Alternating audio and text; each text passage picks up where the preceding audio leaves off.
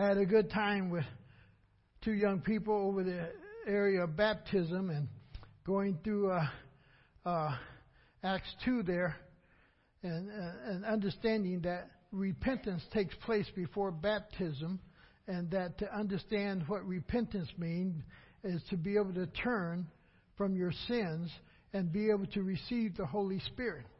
And also in this lesson, I hope we can explain the difference between the Christian having the Holy Spirit in his life and the Holy Spirit working in the unbeliever's life. Big difference, but yet the same Holy Spirit. We need to understand that, yes, it is the work of the Holy Spirit that's in our life. And oftentimes, what happens, and, and it is correct biblically, but sometimes sensitively, we do not recognize the Holy Spirit working in us. So we're always saying, Jesus, Jesus, Jesus. And that's what the Holy Spirit would have us to do. Because Jesus is the main character. Jesus is the one who died for our sins. Jesus is the one who purchased our salvation. And Jesus said that he would come and glorify him. So it's proper that it would be Jesus, Jesus, Jesus. But what wants to be recognized in us should be this. This is a working of the Holy Spirit. This is a working of the Holy Spirit. This is a working of the Holy Spirit. And we need to be able to recognize that working. Not so much to give him praise, though he's worthy, yes, to be praised, but to acknowledge his presence. To acknowledge his presence. His presence is more than just speaking in tongues. His presence is more than just running around shouting and yelling. His presence is much more than me just getting excited. It's an everyday event. His presence. It's an every moment event, His presence, because He's with me all the time. Now, understand this simple little thing Satan is not afraid of our preaching the Word of Christ. Boy, here in the United States, we got more preaching going on. You think everybody would be converted. You think everybody would be sanctified. You think everybody would be saved. So he's not scared of preaching. He's not scared of people proclaiming the word. But what he is afraid of is this is people's commitment to Christ. He is afraid of people subjecting or submitting themselves under the rule of Christ. Because when you submit yourself under the rule of Christ, then you're going to find yourself in battle with Satan. When you submit yourself to the rule of Christ, that's when you'll find yourself having victory over the flesh. When you set yourself to be set under the rule of Christ, you will understand that by God's timing, he is exalting you. And Satan cannot do anything to keep you down. You're being exalted. So Satan's not scared of us preaching the word. And yes, without the hearing of the word, you'll never come to salvation. But what Satan is really scared of is a Christian who is committed to Jesus Christ and under his authority and is obedient unto Christ. Not to man, but to Christ. Not to man, but obedient to Christ. The primary purpose of the Holy Spirit is something that we need to understand also. Because oftentimes we teach it in effect that the purpose of the Holy Spirit is to teach the believer. Yes, that is true. Is to do this for the believer. Yes, that is true to be there to guide the believer. Yes, that is true. But his main purpose of his coming is not so much to benefit us, although it does benefit us, but rather his coming is for the purpose of promoting the program of Jesus Christ by providing the believer with the proof he hasn't been doped, he hasn't been deceived, that Jesus Christ really is the Son of God. And in the life of the believer, to empower him. He's there to promote God's program through us. Through us. He is the one through us who becomes the witness of Jesus Christ when we witness. You're going to witness two ways. One, out of the very voice and power of the Holy Spirit leading you to witness and even what to say, or you're going to do it just out of flesh, out of a command, and out of duty. And the latter is far better, that you do it. The first is far better, that you do it with the leading of the Holy Spirit as He gives you words to say to an individual. And He'll do that. He'll guide you. But His main purpose is to promote the program and the work of the Lord Jesus Christ. Yes, we benefit from that. But His main purpose is not so much to benefit us as it is the program of Jesus Christ, the program that God set forth from the very foundations of this world. That's what the Holy Spirit is there for. Catch this principle. Faith is the principle by which we obtain life. It's by faith, it's in our believing in the Lord Jesus Christ, by faith, that we obtain eternal life. That's how we attain it. Now, how do we live it? And that's where we find people struggling. Because living it becomes the difficult part.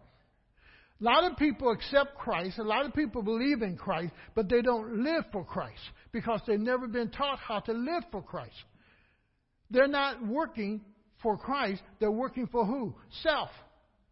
Christ does not deny us a nice home. He doesn't deny us a nice car. He doesn't deny us the right to dress in a proper way and so forth. He doesn't deny us the good things of this earth. Because he's already said that he, he desires to give us the very desires of our heart. He also has told us that, boy, He will supply all of our needs according to what? His riches in Christ Jesus. And boy, if God gave His very Son for us, why would He deny us?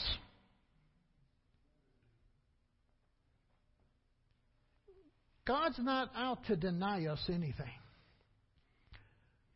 But you and I have to learn how to deny ourselves that He might be glorified. That's the issue at hand and in life. Are we teaching ourselves how to die to self? That is not about us, that it really is about Him. Faith is the principle by which we obtain life, but obedience is the principle by which we live out life. Obedience unto the Holy Spirit, obedience to God's Word is how we live out life.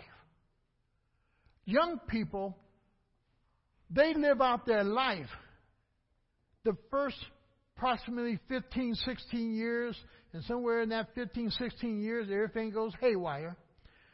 But in those first years, they live out life in obedience to mom and dad. Whatever it is that mom and dad is asking, that's what they basically do. That's how they're living. But somewhere it clicks on this is my life. It's time for me to live. It's time for me to do. And the whole process that as long as you live and parents are alive, you live somewhat in the shadows or the image or the grace or the learning or the teaching parents. That's a blessing. That's a blessing. But we learn how to live the Christian life out of obedience, not out of intelligence, out of obedience. Yes, it takes intelligence to study God's Word and learn God's Word. But it takes obedience to live it. To live it. Now, it is through faith and obedience we, through the working of the Holy Spirit, we carry out the program and the work of Jesus in our lives. Just like you go to work and for six or eight hours you're working for that company and you're working under the rules of that company, you're going by the guidelines of that company, and you're there for eight hours doing what that company would have you to do is not an issue. The, they don't come up and ask you, Would you like to do this today? They have taught you what your job is. They direct you in the work you're going to do. Even if it's going over there picking up this, if it's going over there mopping this, if it's going doing this, they direct you in the work that they would have you to do. So is the Holy Spirit. He directs us in the work that God would have us to do. He directs us. Because our purpose is to live for Him. And we work all of our waking hours. We work on behalf of the kingdom of God in some manner, in some way. We never take a break from that. We never stop living the Christian life. We step, we never separate ourselves from God and say to God, I need a time out. I need a break from you. I need to go to lunch. It's time for this. No, that never happens in our spiritual life. He's always present with us. And because the Holy Spirit is always present with us also, He's always talking to us. He's always edging us. He's always ministering to us. We have to train our ears to hear Him. We have to train our minds to recognize His voice over the different voices. Because you're going to hear the voices of mom and dad if they're not here. I still hear my dad and mom's voices at times. You're going to hear the voices of other people giving you advice. You're going to hear the voice of demons whispering in your ear and so forth. And then you're going to hear that voice of the Holy Spirit also. And you got to determine whose voice are you listening to. See, we think people crazy when they say they hear voices. If we're all honest about it, we all hear voices up here. we have to distinguish whose voice we're going to follow and whose voice we're going to listen to. Because it is through faith and obedience, we, through the working of the Holy Spirit, carry out the program that God has intended, the work that God has intended for us to do, the work of our Lord and Savior Jesus Christ. Go to John chapter 14 with me, verses 16 and 17. Now, stay with me in thought as we go through this. And the illustration part. I'm going to try to hold from being too graphic, but yet very detailed and intimate to maybe fulfill what some of the Greek words might say. No, I'm not going to give you a Greek word study, but I am going to help hopefully guide through what is being said here to a degree. So in John chapter 14, picking up in verse 16, he simply says,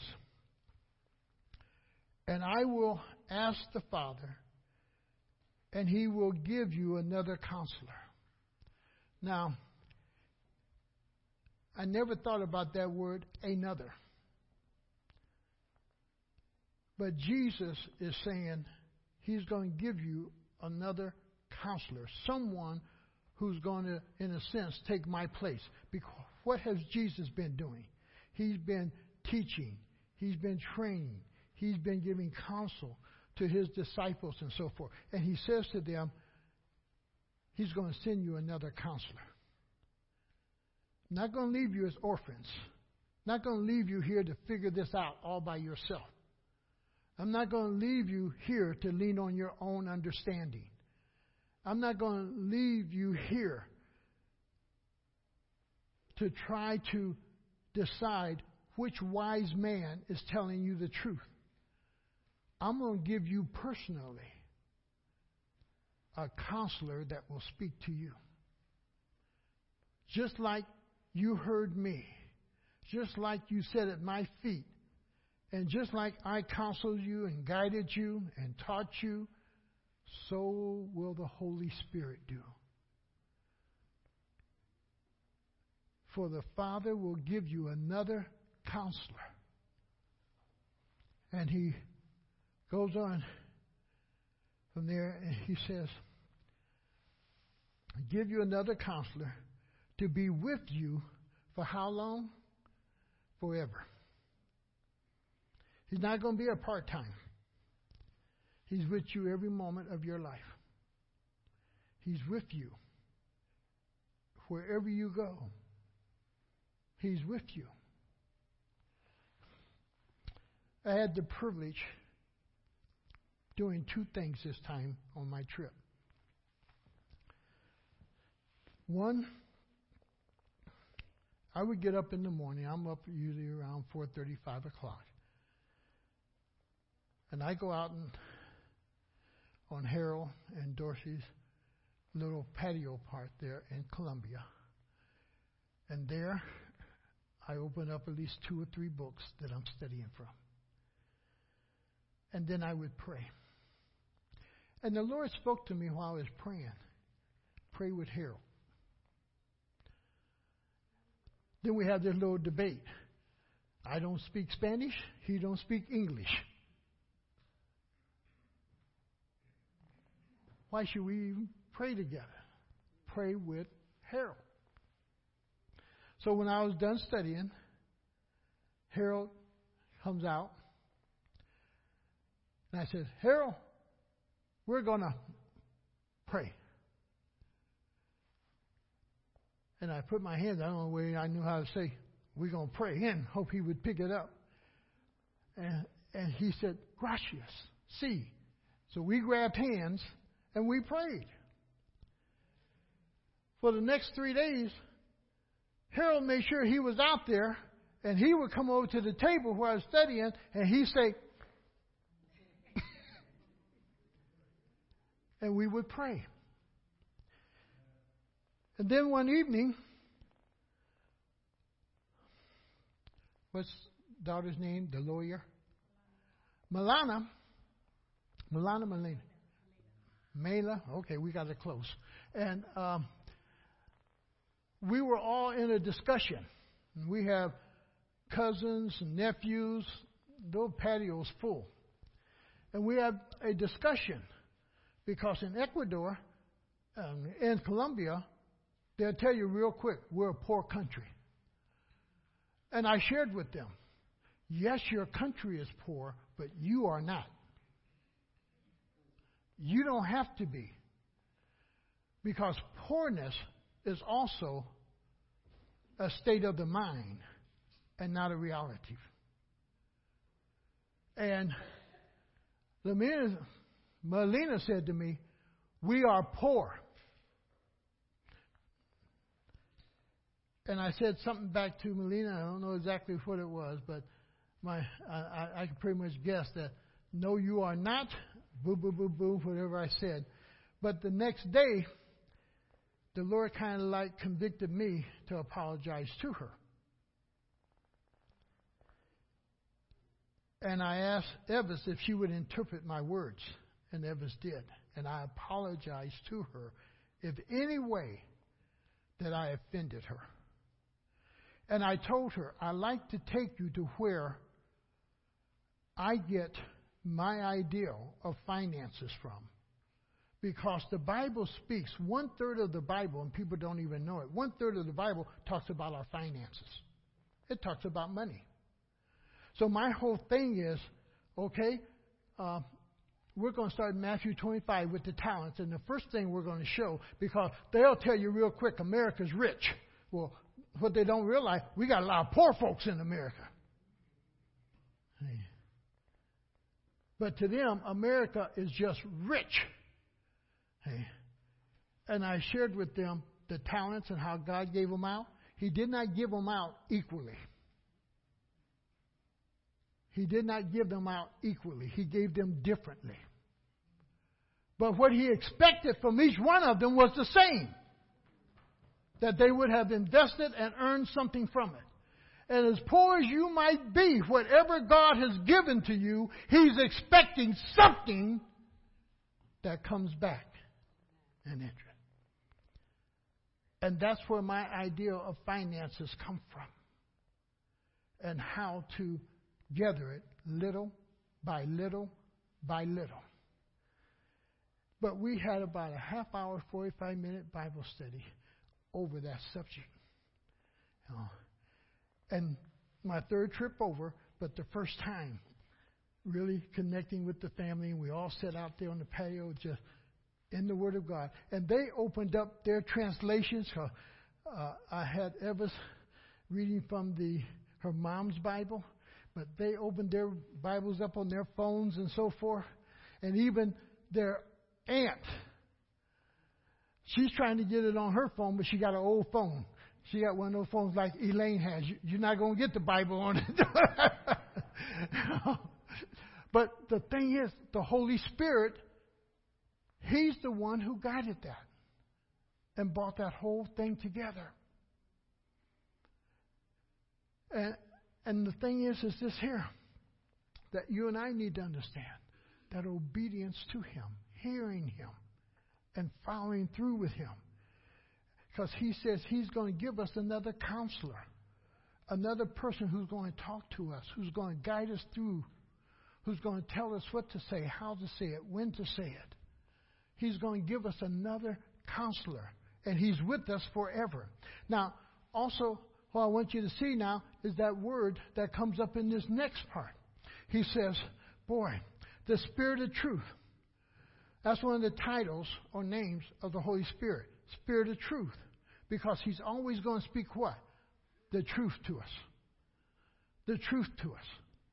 He's always going to speak the truth. You can never say you didn't know the right thing to do. You just didn't do it. Because the Holy Spirit will always speak to you about the right thing to do. You'll always hear a no up in there. You'll always hear something that say, don't do that. the Holy Spirit is there to minister to us that we can understand what is right. Why? Because today, evil or sin is called right. And if you tolerate sin long enough, it becomes right and becomes something that we praise rather than saying it's wrong. For wrong, Isaiah says, become right. And boy, right becomes wrong. And it shows a nation or a people in confusion if you do not have the Holy Spirit. This is not in my notes, but it is, is, is coming. The church is the last battleground over the issue of homosexuality. And Satan and this world, through all of this legal stuff, is going to pound the church into submission that we all say, like most of the communities are saying today, it's okay. In Cincinnati, for the first time, they will raise the flag of the LTBG or whatever. And you have a lot of Christians fighting among themselves also. Are they born that way? Is that the way it should be? Is that the natural thing? No, it's lustful. It's lasciviousness. It's a sexual sin, same as adultery, as fornication. And we're going to see that a little bit more here in this text. It's wrong. It was not what God intended. And we are the last group that has to be beaten into submission to say, it's okay, it's right. And when we do that, we're no longer really the church. So in that verse 17, he goes on and he's saying, the Spirit of truth. The world cannot accept him. And we'll come back to that. Because it is neither because it neither sees him nor knows him. Now look at two qualifications there. It doesn't see him. It doesn't know him. The word see here is simply, it is the thought, oh, did I get it in there? It is to be a spectator. It is the thought of being able to concentrate, to look at something and study it. You don't see the Holy Spirit personally, per se, in a body form as the disciples or the apostles saw the Lord Jesus Christ. But what you should be able to see and identify is the work of the Holy Spirit in your life and the life of someone else. That's what you're looking, that's what you're seeing. You're seeing the work of the Holy Spirit, that what he does in the life of somebody else. Evans was going to the airport and we're in line and uh, a lady, uh, uh, just a few people, just about three or four people up in front of us, she dropped a hundred dollar bill.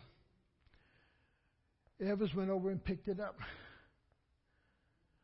Now, that person that dropped it didn't even know that they dropped it until she said something.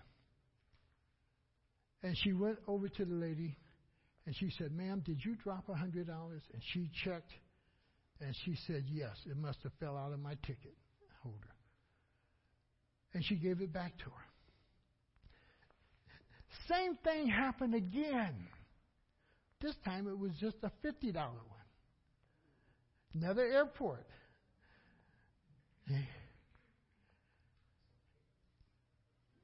And she gave it back.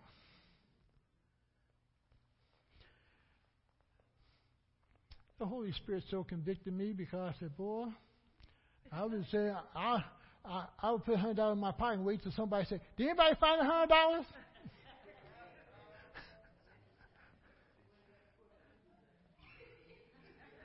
Lord, I know that's wrong.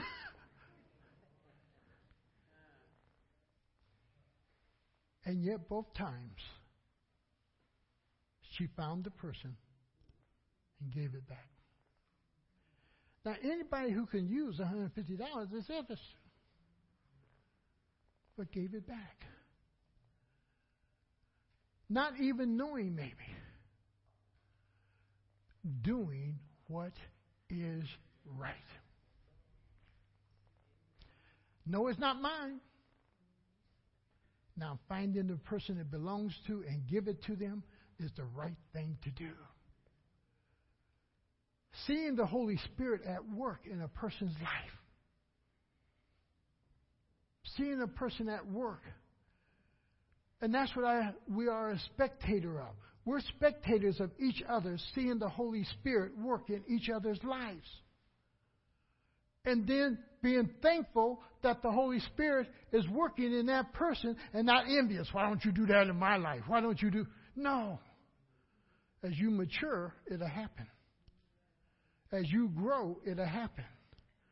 As you become worthy and dependable, it'll happen. And, and the thing is, you are spectators of what the Holy Spirit does in an individual's life as God transforms the life, understanding if any man, any woman, any person is in Christ, they are what? A new creature, and what you're looking at is the newness that is taking place in their life. You're watching them put old things behind them and watching all things become new. You're watching the Holy Spirit do a work in transforming a person's life. So you're that spectator, and you look and you behold. And sometimes, even without, the thing is, wow, they really are changing, aren't they? They really are different. Yes. Why? Because of the work of the Holy Spirit that's taking place, that you have the privilege of seeing His work in their life and you view it attentively as you constantly are looking at them. And you're discovering the powerful work of the Holy Spirit. You're discovering the powerful work of the Holy Spirit. Now he says that you would also know. You don't only see, but you know. But you know. And that word is to learn. You're learning the work of the Holy Spirit. You're learning how He works far beyond what Scripture could ever declare about Him. You're seeing him do some difficult things, some impossible things. You're seeing him turn the lives of some people that you would have never thought could have been saved, or people who he worked with who you say, I'll wash my hands of. And yet the Holy Spirit's right there working. He's right there working. And you get to know him by his works. You get to know him by his character. You get to know him because he is a person that you're watching and you're seeing him perform. And he says, You learn to know him. In marriage, the first day after you say, I do, do you really know that person? We've been married 54 years and I'm still learning. You never stop learning. Why? She's always changing too. We're always learning about each other in this relationship. Even though we think we know everything, there's still yet more for us to learn of each other and to discover about each other. And in that, I am learning to know. And I'm gaining knowledge of that person. I'm gaining knowledge of the Holy Spirit. And what you have to be willing to do is gain knowledge of the Spirit of the living God. If you don't gain knowledge of the Spirit of the living God, you will be void of His presence and his actions and his capabilities. And that's one of the reasons I think many individuals struggle in their Christianity is because they're not aware of the helper, the Holy Spirit, who is present to really guide them and minister to them that somehow Satan had duped them, that somehow Christ saved them and left them all to themselves. It's like a father and mother giving birth and then taking off. And the child is there to fend for itself, period. But it is getting the knowledge of the Holy Spirit, learning the Holy Spirit, beginning to understand about the Holy Spirit and begin to perceive the work of the Holy Spirit, that you understand that you are not the one doing this on your own, but you also learn in your perception of the Holy Spirit and perceiving of Him how to wait for Him to lead and guide you in whatever you're going to do.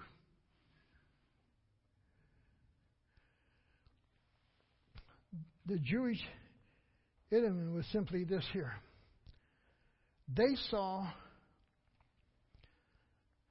a relationship as that as intimate, as discovering, something you didn't know about each other before.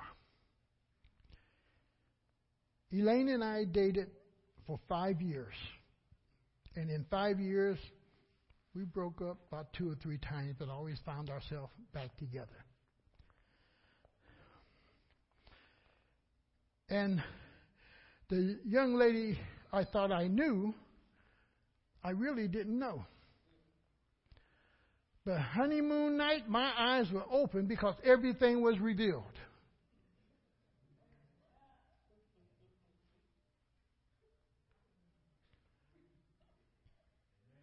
That's what that scripture's saying.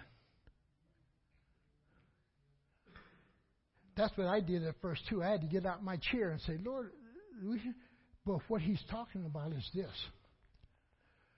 Because he says it in the scripture. Oh, oh, let me get back up here. Follow this train of thought in scripture here now.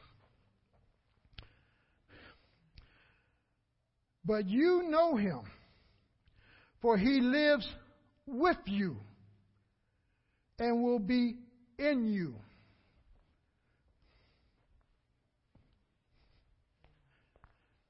One, he will live with you. Now I'm going to get a little graphic, but not too graphic. Show me a man and a woman who live in the same house, sleep in the same bed, and the second don't follow. Not only will he be with you, but he'll be where? In you.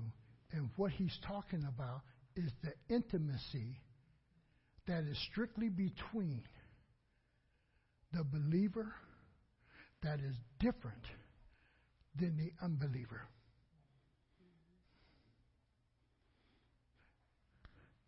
James knows Elaine, and I know Donna. Yet, there's a thing about Elaine James don't know, and there's something about Donna I don't know. Making myself clear? There are things about Donna that James know, only James know. Things about Elaine, only I know, and no other man should know. And the intimacy between you and the Holy Spirit is just like that.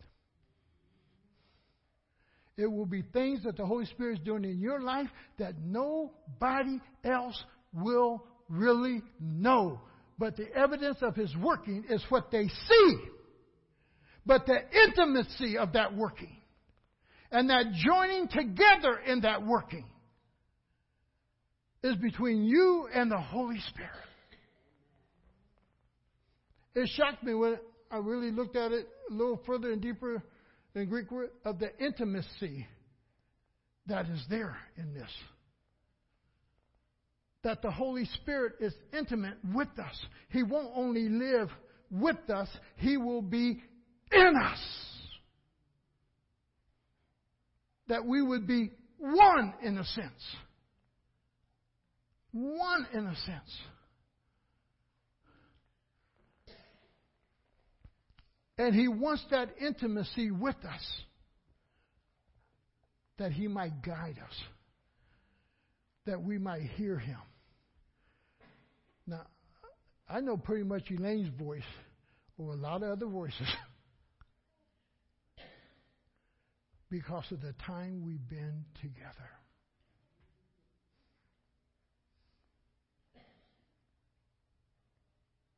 so it should be with you and the Holy Spirit.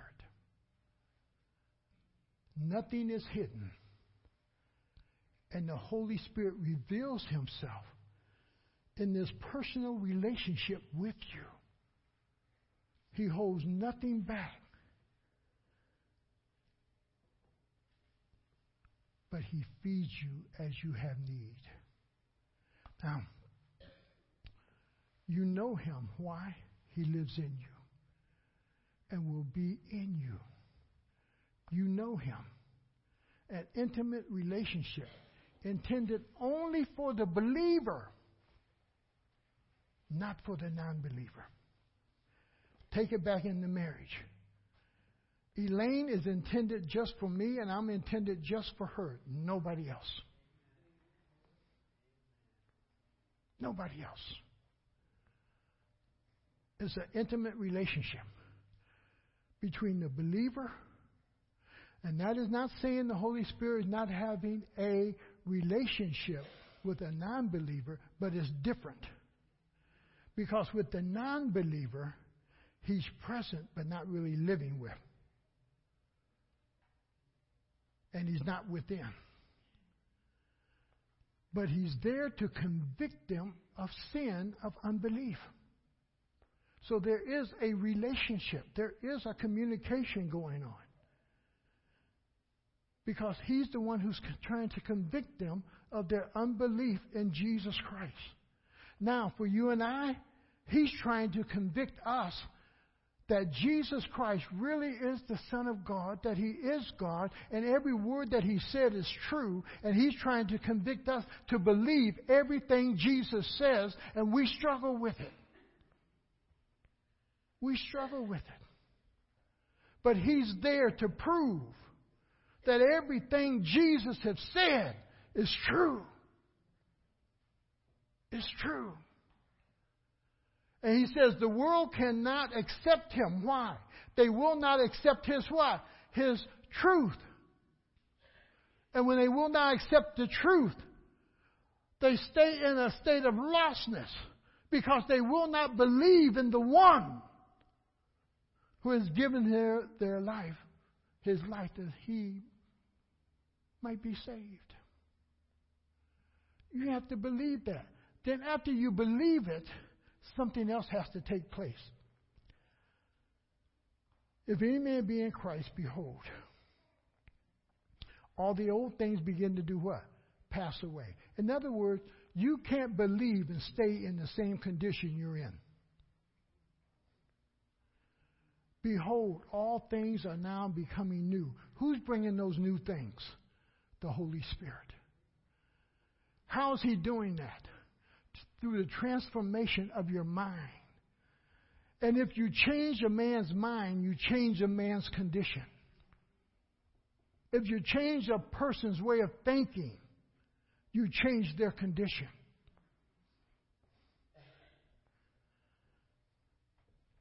And he says the world cannot accept him because it can neither see him nor do they know him. But for the believer, we see and we know. We see and we know. Honeymoon night, I saw. I would never dreamed of in five years that we dated. But now I saw the total person. She saw the total person. No wigs came off. No artificial limbs came off.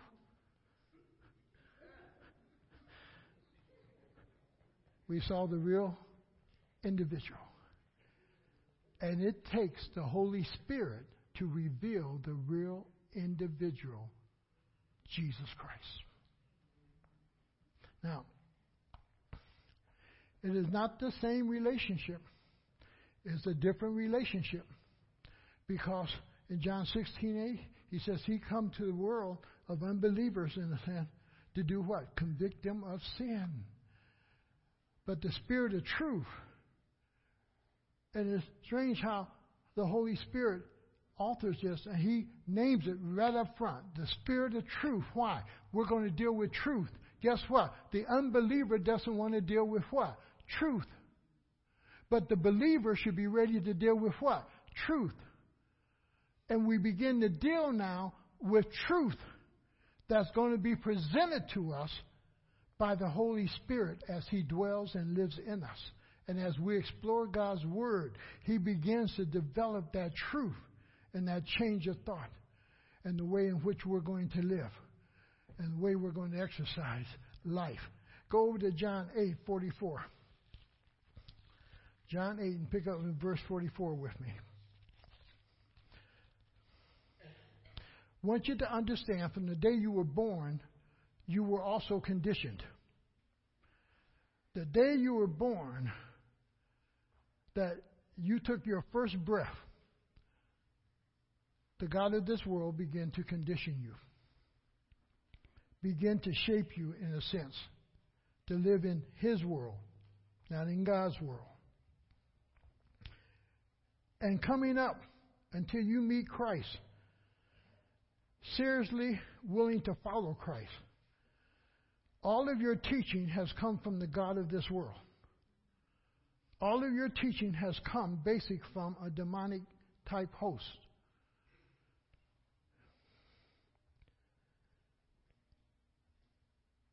when you are born again, you're reintroduced to a new education in which now you're going to learn of the things of God. And many of those things would be very similar to the world. But your perspective changes. Your perspective changes. God had to change my perspective as a young man. Because as a young man, I thought, okay, I get married. Elaine have the children. I still go out on Friday and Saturday night. My perspective as a young man, I bought me a brand new car every two years, and I was rolling and down on Howard Street, Wooster Street, out Bartees and Barberton, out here, over in Canton on Cherry Street. Some of you old enough to know what used to happen in those places. I was rolling. But she's at home. Now here comes the problem.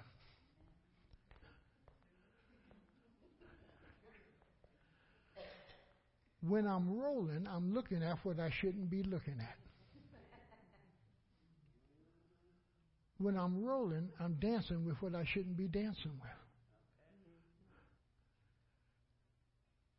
On our 50th anniversary, I said one thing to her that really came true to me for a long time. The only one I really want to dance with in this life is her. And sometimes we dance in our bedroom. We'll put on our 60 music and we'll dance and, you know, and she'll wiggle a little bit and, you know, you know, yeah, yeah. I do my little moves, you know, you know. But the Lord had to teach me as a man to be at home and be content at home and to appreciate what I had at home. Now, this is not just for men, it's also for some women. They can't wait for Friday night and Saturday night. But the same thing that's happening with the man's happening with the woman. One of the things that taught my brother something, he was in a bar with his lady friend, and who walks in but his wife with her male friend? And that checked it both.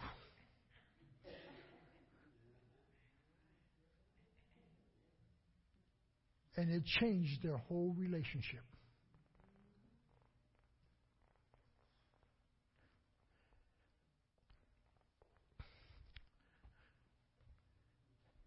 He tells us He's come to convict the world of sin. But just because I become saved does not mean the Holy Spirit no longer convicts me of sin, of wrong living. He continues to do that. But in also doing it, he begins to teach me truth about how God wants me to live on a daily basis. So he is called the Spirit of truth. In verse 44, you belong to your father, the devil. Before you are saved, that's who you belong to. You belong to the God of this world. You belong to Satan. And he will teach you. He will teach you how he wants you to live in this world. So Satan will say, it's okay. It's okay to have sex and not be married. He'll even rational. You're a sexual being, aren't you? Didn't God give that to you? You ought to be using it. No, it's only meant for the marriage bed. And the whole process is that He'll tell you and He'll teach you how to lie. Why? He's the father of lies. He'll teach you how to steal. Why? He's still. What is he doing? He's trying to steal a kingdom that he can never have. And he's a murderer from the beginning because he's not the giver of life.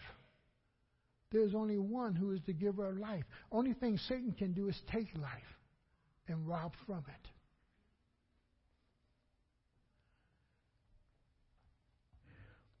You belong to your father, the devil. And you want to carry out your father's desires. Now, that is, you want to do that. Why? Because you don't know what's prompting you. You don't know what's urging you. One of the worst things that Satan has deceived us with is this is that we think we can control ourselves. You get angry and see how much control you have. You get to looking and messing around, see how much control you have. You just lose it. And then when it's over with, you're saying, Why did I do this? Why did I do this? But now everything has been committed, has been done, and you're sitting on the side saying, Why did I do this? Because the devil, those demons, have tempted. And you had not the strength to say no, because that no comes from the power of the Holy Spirit. And then the right correction. This is wrong.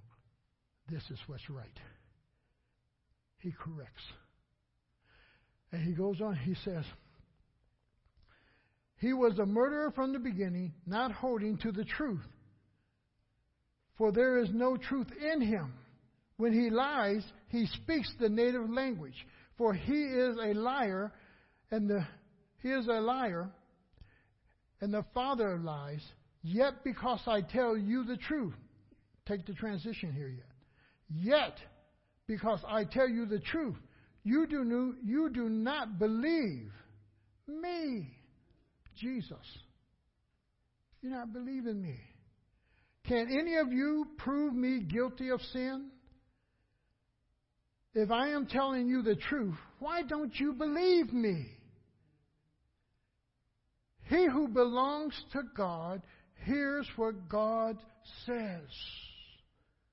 If you belong to God, you'll hear the Holy Spirit speak truth into your life. Because you'll hear what God is saying. The reason you do not hear is that you do not belong to who? To God. Why? The only thing the Holy Spirit is trying to do is convict you of your unbelief first.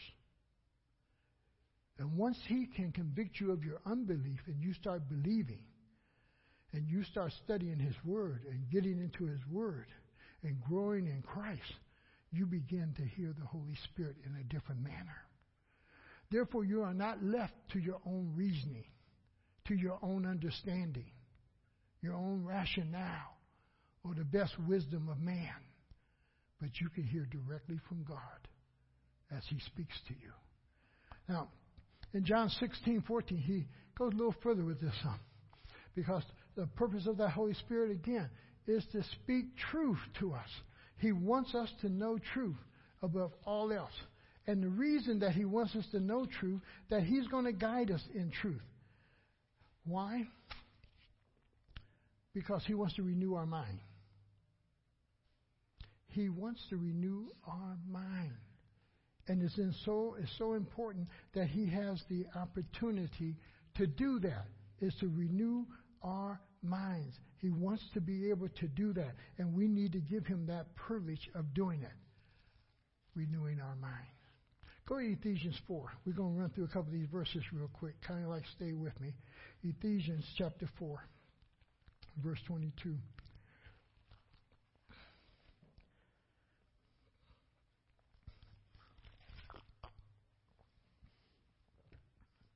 Remember the your father, the devil, he's already taught you, but then you're going to learn something new and something different. He says, You were taught with regard to your former way of life, how you used to live, the things you used to do. Those were taught, and you were taught about them because we bring up the comparison of what's wrong, what's right. He goes on and he says, former way of life. To put off your old what? Put off your old self. Now, wouldn't it be amazing if God just did that? And we wouldn't have to struggle with it? But he says, this is what you do. Why? He's giving you the power of the Holy Spirit to do it. You don't have to cuss no more. Now, that's not saying that a cuss word don't come up in the mind, but it don't come out here.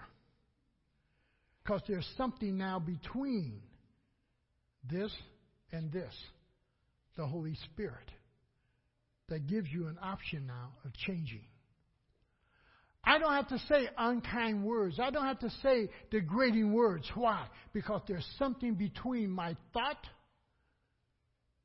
and this that I have the option to change it. That I can say the same thing, but I can say it with words that are kind and gentle rather than with words that are harsh and mean and degrading. There's something there now called the Holy Spirit that begins to transform my mind, my attitude, my way of speaking, my way of doing. And he says, You were taught with regard to your former way of life to put off your old self, which is being corrupt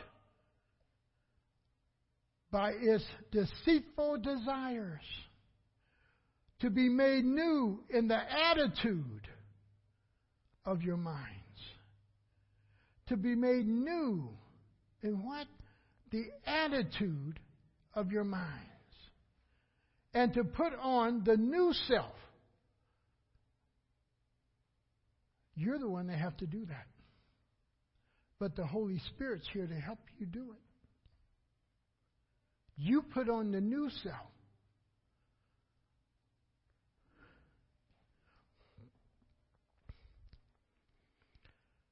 You can dress one way that can be very provocative. You can dress in ways, even with men now. Sometimes pants are too tight. And the hole, or they're too low. You can teach yourself to dress appropriate for the events in which you are going to. You can teach yourself to dress in a way that is not causing eyes to. But you have to want to do that. Satan teaches our young people, and even some of our older people who try to look young, to dress in a way in which is degrading to the individual.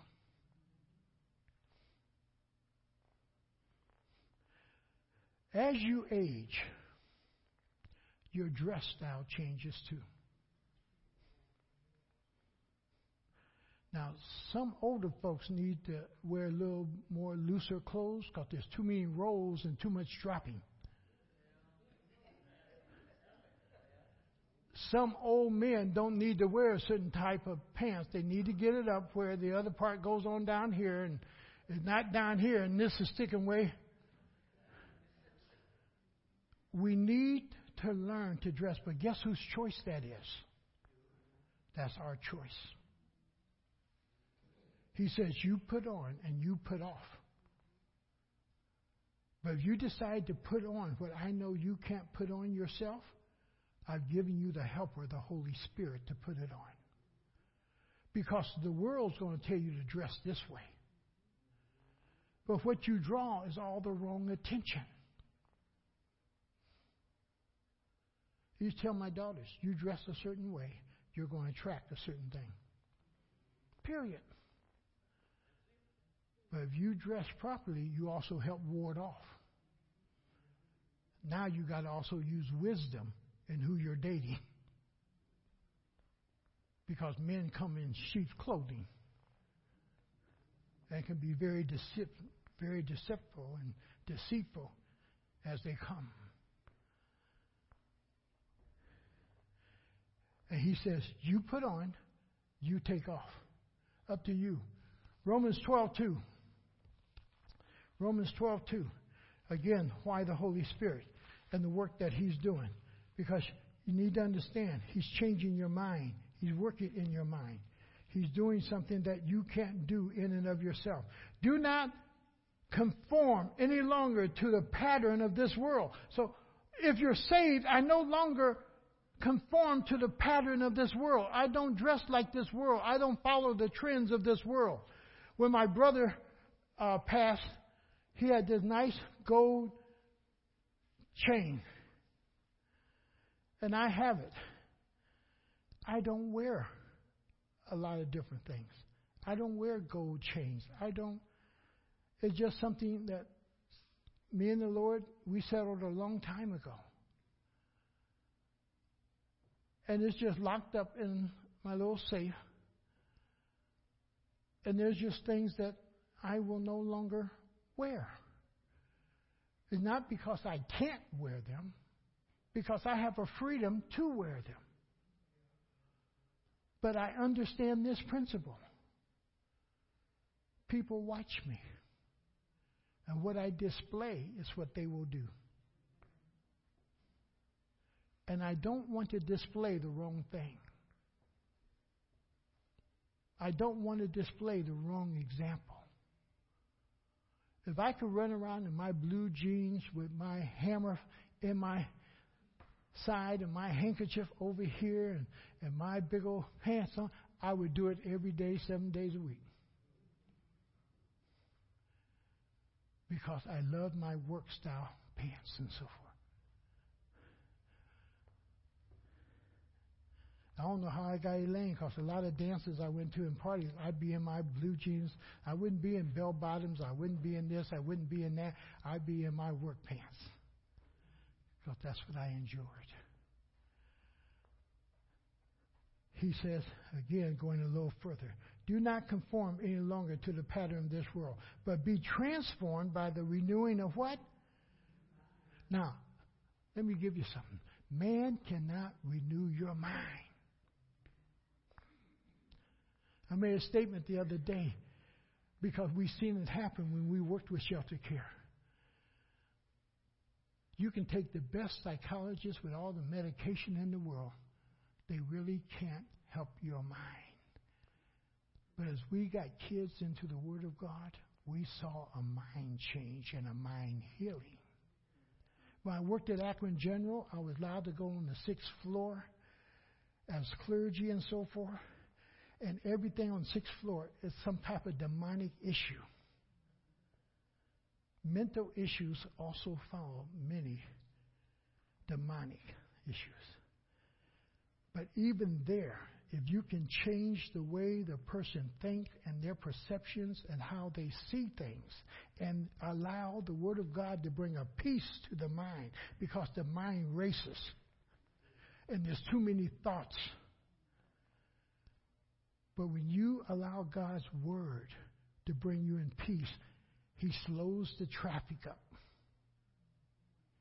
And you can begin to distinguish.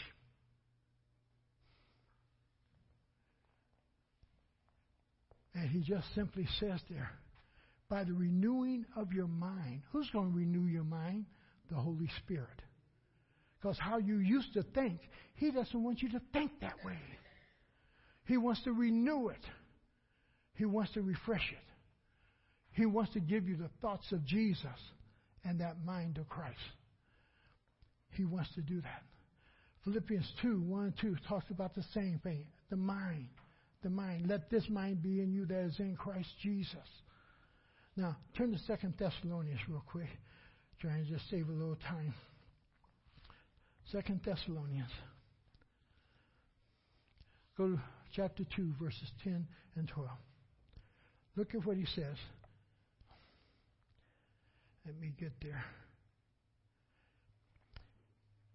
And in every sort of evil that evil that deceives those who are perishing. They perish because they refuse to love what? Now, again, what is the Spirit called? The Spirit of what? Truth. They don't love what? Truth. They don't want to hear truth. To love the truth and to be saved. For this reason, God sends them a powerful delusion at some point in life. After God has tried to reach you through His Word and through the Holy Spirit and you don't want to hear, God stops and allows you to believe the lie that you want to believe. He stops and allows you to believe the lie that you want to believe.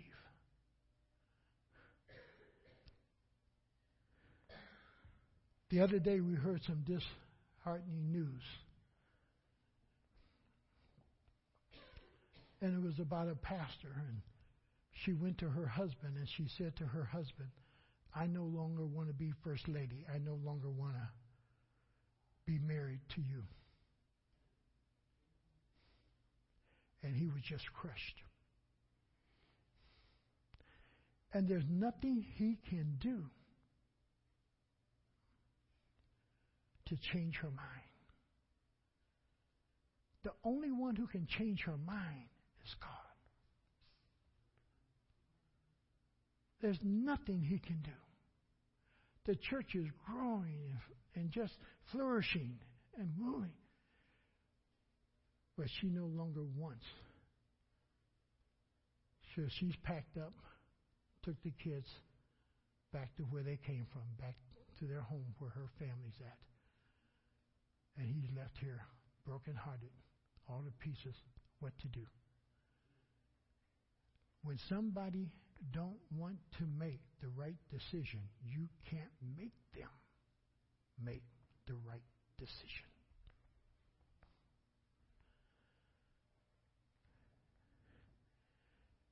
For this reason, God sends them a powerful delusion so that they will believe the lie, and so that all will be condemned who have not believed the truth, but have delighted in wickedness. You're not willing to change. Very quickly, we're going to hit the next part here. Because, see, he says he will not speak of himself. And he will not. Why? Because the Holy Spirit recognizes that it's about Jesus, not about him. It's about Jesus, not about him. He will not speak of himself in verse 13. He will not. Turn over John 5 30. Catch this that goes on. John chapter 5 and verse 30. Look what Jesus says. By myself I can do nothing. I judge only as I hear. And my judgment is just, for I seek not to please who? Myself, but him who what? Who sent me. I'm not here to please myself, but him who sent me. The Holy Spirit takes up the same position. I'm not here to please myself. I'm not here to talk about me. I'm here to talk about Jesus. Jesus. Jesus. That's who I'm here to talk about. And he follows that same pattern that he's here to talk about Jesus and no one else. So in that verse 38 now, in 638, he comes back and he simply says it in this fashion. For I have come down from heaven not to do my will. That's where he's an example. No longer should Gus Brown seek Gus Brown's will, but God's will. No longer should you seek your will, but God's will. But to do the will of him who sent me, I'm doing his will. It is not his program, is all that he's saying. The Holy Spirit is saying, it's not my program. It's not my show. It's not about me. It's about Him. It is not my work. It's whose work? His work. His work. And then it even goes further in a sense. It is their work. It is their work.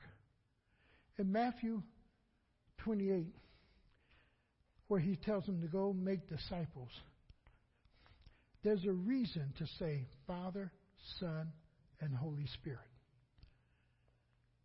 It's the recognition of all three who brings you to a point of salvation. The Father, Jesus says, no one can come. I'm sorry, no one can come unto me, Jesus says, unless the Father draws them. Father has his work to do. Jesus says, no one can come unto the Father but by who? But by me. Jesus does his work. The Holy Spirit has to convict us to see that we need the work of Jesus Christ, in whom the Father has sent to perform such work in saving us. Therefore, when he says baptize them in the name of the Father, Son, and Holy Spirit, he is bearing witness of something. It took the Father, it took the Son, it took the Holy Spirit to save us. It takes the action of all three. And then we can go all the way back to Genesis 1:26 where it says, "Let us make man, let us," because it's never one acting independently, it's always that action together of Father, Son, and Holy Spirit. And you see it at the baptism of Jesus even. Father, Son, and Holy Spirit. They do it together not so much individually, but in agreement that this is what we're going to accomplish in the life of men and women. He will speak only what he hears.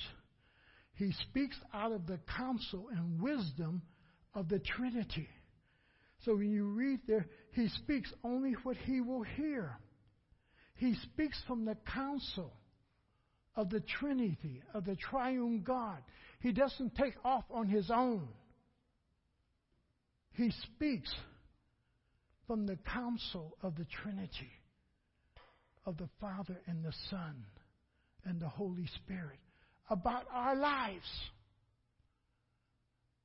When Jeremiah says God has a plan for your life, it's just not one person. It is the Trinity. It's the Godhead. It is all three.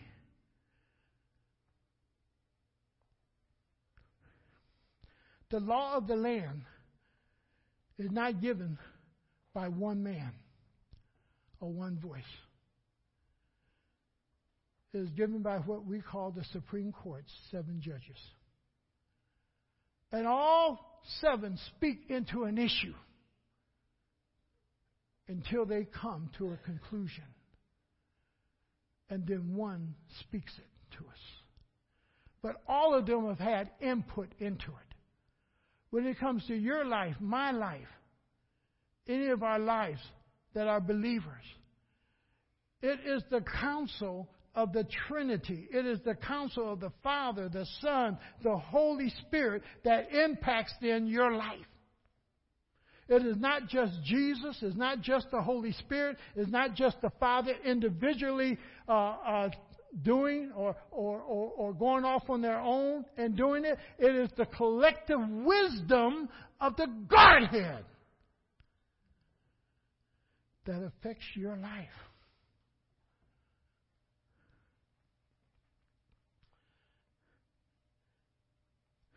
Go, go to Ephesians 1 4, and we'll close.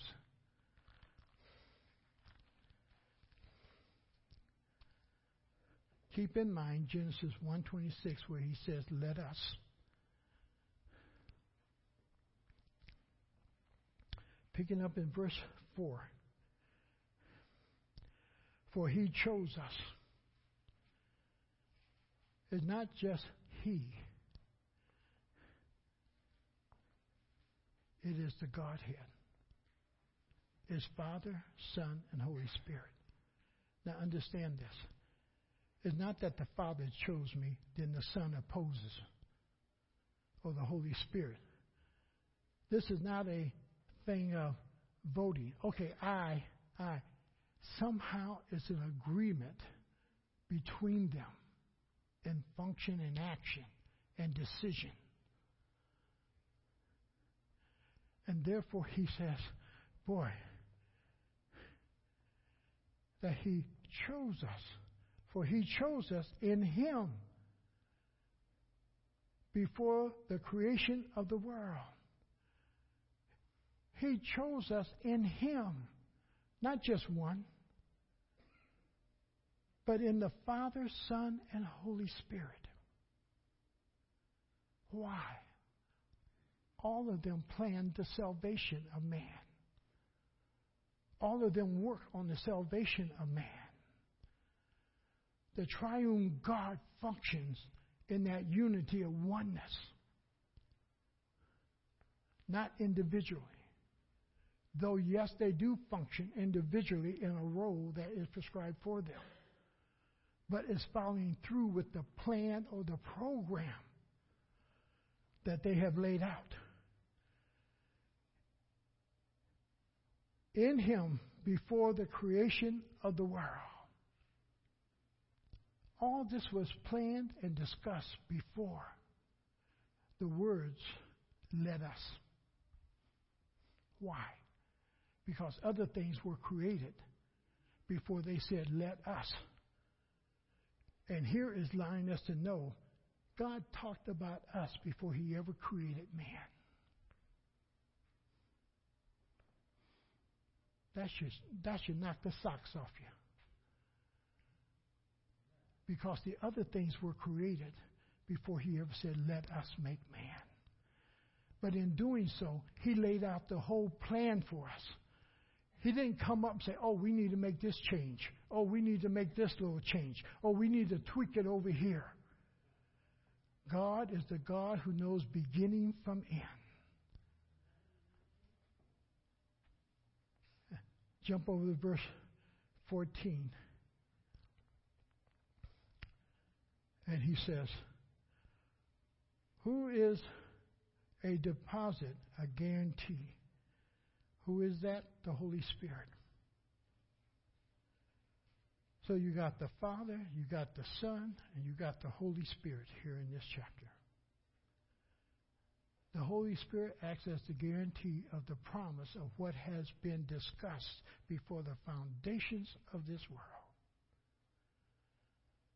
Of the plan of salvation that God would ordain for man to bring us back to Himself.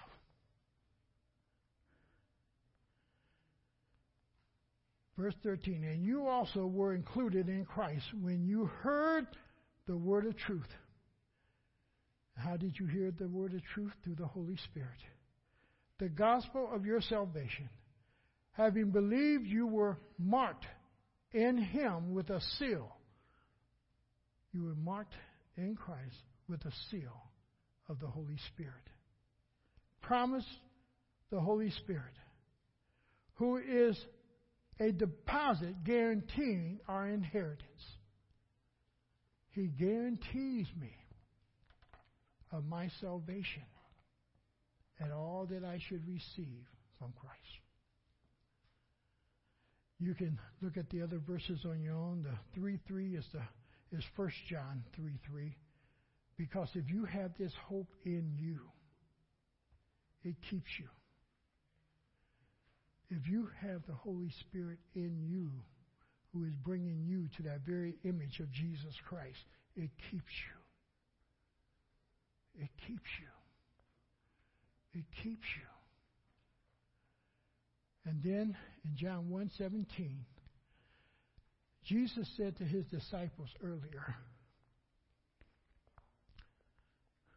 What I have to say to you, you cannot bear it right now. But when the Holy Spirit comes, he will speak to you of the things that he will hear from me. And it says that Jesus is the one who comes with full truth, with grace and truth. With grace and truth.